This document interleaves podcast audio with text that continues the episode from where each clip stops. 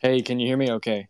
Oh yeah, you're the clearest of all of us. Wow, look at that. Seriously, do you have like fancy Twitter mic? Why do you sound so clear?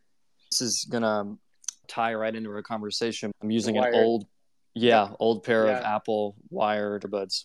The Verge just did a, a recap of like all the wireless earbuds, and they're like nothing tops the the old school Lightning wired mic.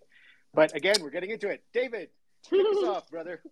Okay, thanks for joining us. I'm David Sasaki, co-host of the 12 Inquiries Project, along with my dear friend Luis here. And this is our third inquiry into the project. The first inquiry that we did, we looked at the past and the future of Twitter. Last month, we looked at the past and the future of masculinity. And today, we're going to talk about nostalgia, how it affects our relationship with technology, how we experience the passing of time itself. So there's a real looking back, looking forward theme to the 12 inquiries so far. We're joined today by Sara Watson, who is a technology critic based in New York, who wrote an essay I love that tries to pin down what do we mean when we use the word technology and also what is the role of, of a technology critic. And Grafton Tanner, who is an academic and the author of a number of books, most recently, The Hours Have Lost Their Clock The Politics of Nostalgia, thought provoking framework to think about nostalgia. So I'm looking forward to diving in. I'm going to ask each of you, Sara and Grafton, to introduce yourselves however you would like. And to kick things off, will you share with us one or two technologies from, say, I don't know, the past 10, 20, 30 years ago that you find yourself nostalgic for today? Sara, why don't we start off with you? Sure, I love that prompt, and I'm so excited to to jump into this. So, as you said, I am a technology critic. I am also an industry analyst. So, I got my start actually at Liberty Mutual in the office of the IT uh, CIO, and so you know I've I've been looking simultaneously at the kind of media studies, film studies, English side of things, and the the relationship of technology to culture and then I've also kind of been looking at it from this industry perspective. And that's also happens to be the jumping off point for one of the technologies that I am most nostalgic for recently. So I've been playing around with mechanical keyboards. I know a lot of people have been. I think The Verge had a had a post about how it was like mainstream that mechanical keyboards are. Yeah. Oh, I hear it. I hear it. I know. I should. Oh my God. This is the this is the thing. I tell it like everyone else should keep their mute off and we can speak and have a normal conversation. And then Luis is just the most aggressive mechanical keyboard typist in the world. I want to know what switches you have, and no, but Brown.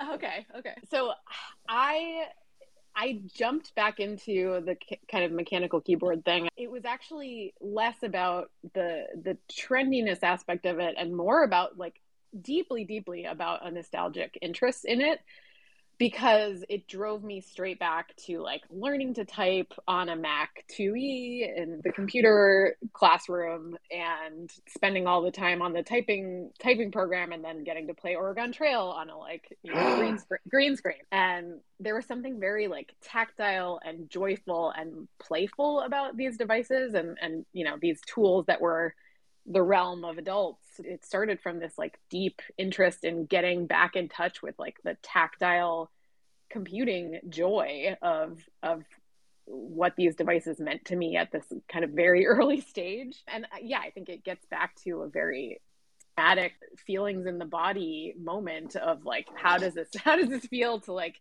remind myself of what it means to to engage with technology I love that. And already touches on a few things that Luis and I have been talking about in terms of how we experience this, both in the mind and in the body with technologies of the past. Grafton, what about you? Why don't you introduce yourself and share a technology or two that you're nostalgic for? Well, thank you again for having me on to talk about two of my favorite things, technology and nostalgia. I am a I'm a writer and a professor at the University of Georgia. My last book was called The Hours Have Lost Their Clock, and it's sort of a broad exploration and history of nostalgia over, you know, the past 300 years. I've been thinking about this this question about technologies that I'm nostalgic for. I just recently purchased a very cheap, decently made Game Boy emulator. I mainly got it to play like Pokemon games on it, Pokemon hacks, basically, hacked versions of some of the original Generation 1 and 2 video games. And I, I got that because, yeah, I think I felt a kind of nostalgia for my, you know, like my Game Boy or my Game Boy Advance, which I would say is probably other than my smartphone, the only other like portable handheld device that I had like a like I logged a lot of hours with. I'm also a little nostalgic for I really miss cable television. I wow, find I did not expect that one. Yeah, I I think I grew up in a in a time when I had like a thousand channels or something at one time on TV growing up. And you know, I have like Hulu Live and I have like maybe 50. And they're all playing the same thing. It's some variation on like a Marvel movie or a Star Wars movie or something. And I'm I kind of miss the days when you could scroll through the the weird channels and like the 300s and mm. come across some very niche, odd show that maybe shouldn't have made it on cable TV, but then it did. I was thinking recently how much I missed growing up with IFC as a channel and like how mm. many weird movies I was exposed to and how that like formatively led me towards film studies as, as a kid.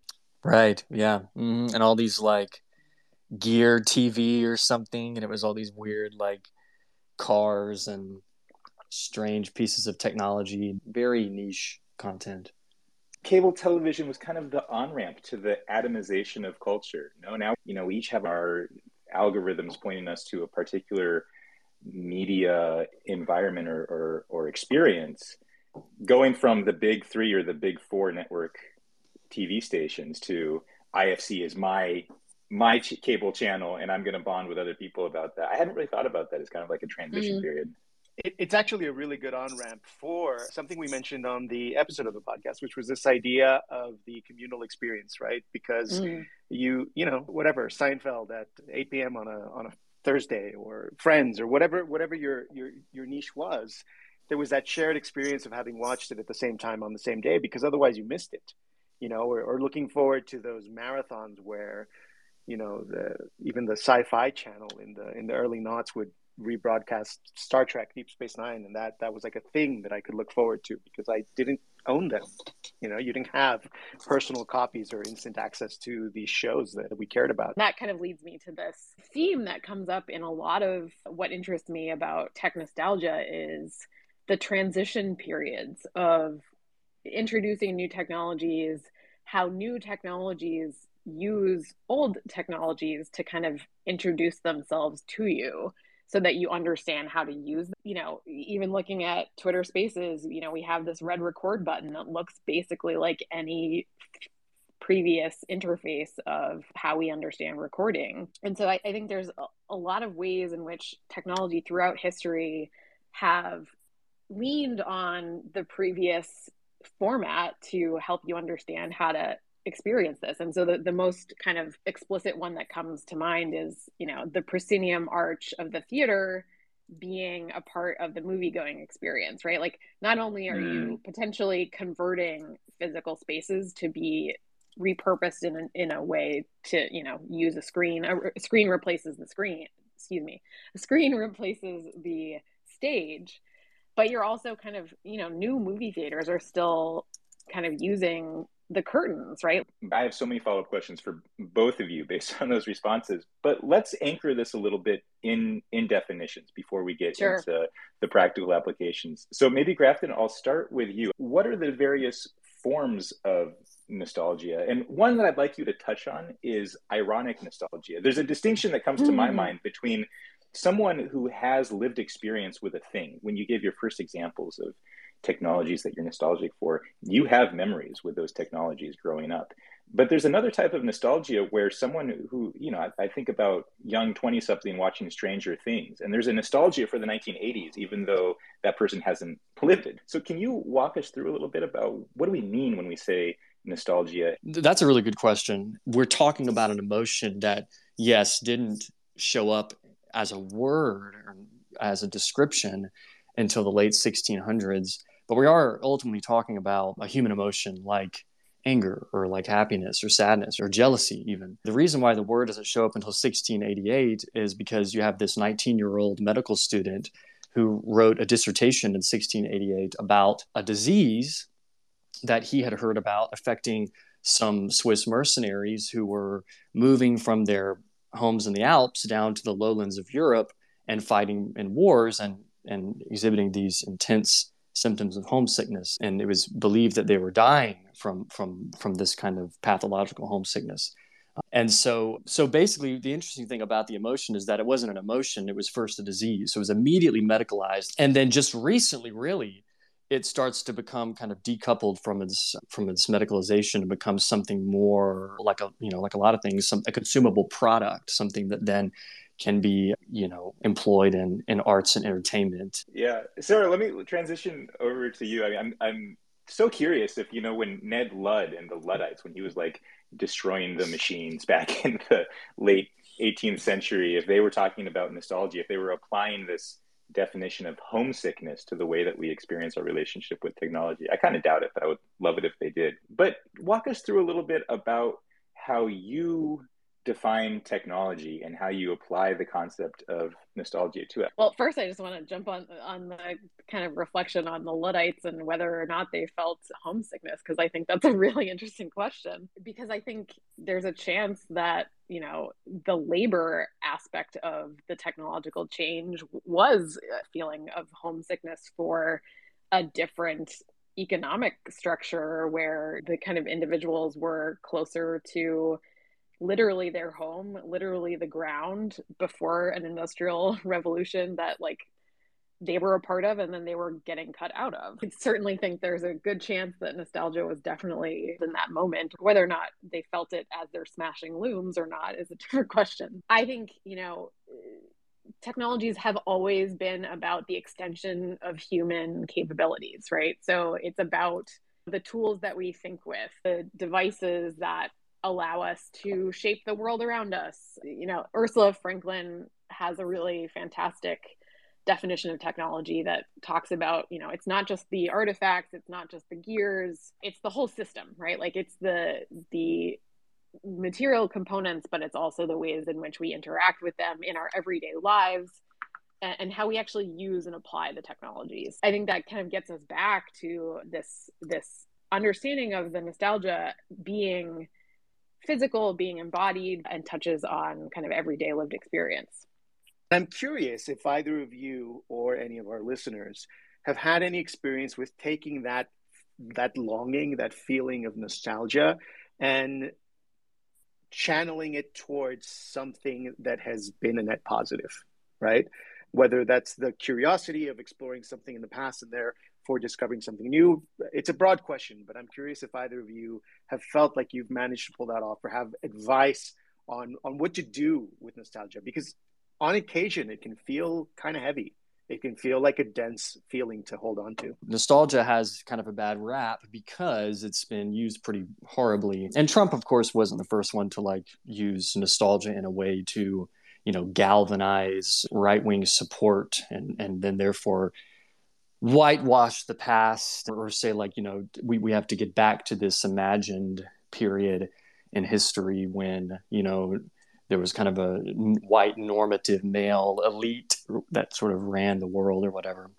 So instead of asking like whether nostalgia is like good or bad i think it's important to ask you know is it the right time to feel nostalgic right now or perhaps is there another emotion that we should be thinking about and feeling?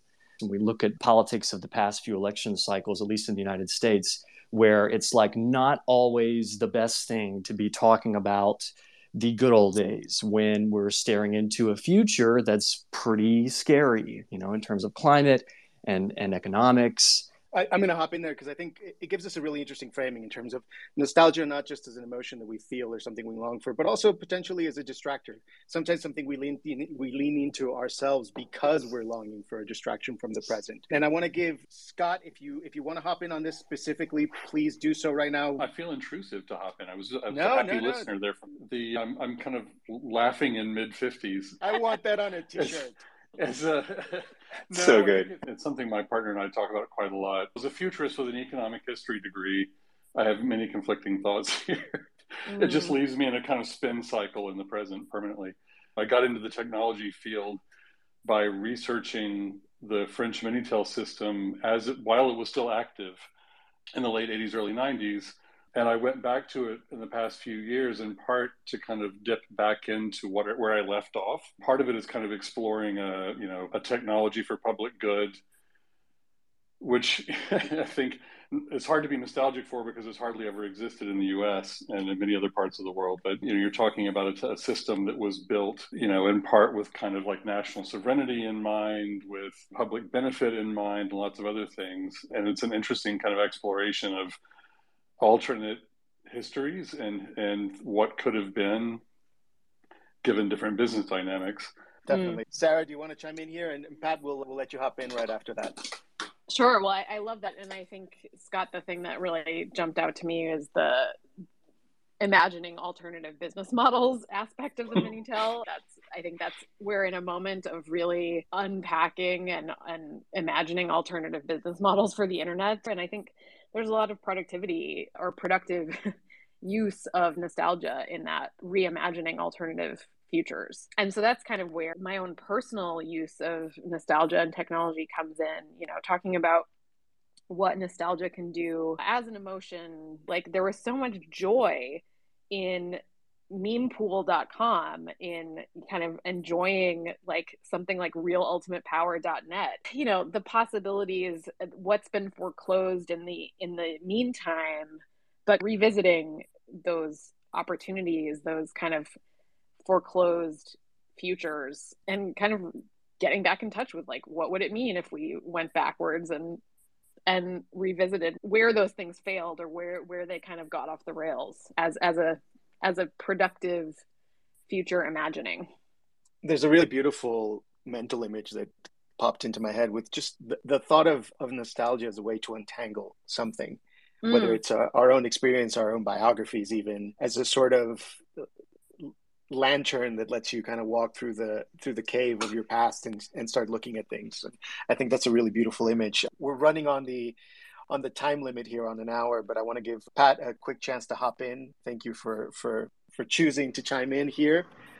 Hi, I just want to bring something to your discussion, which is really something that became an antidote to tech nostalgia for me, which was a slide that I remember doing in a presentation a couple of years ago. And on one side of the slide was a series of artifacts that had been discovered in Orkney in a Neolithic site called Skara Brae, and I think these this is about five, somewhere between five and ten thousand years in the past.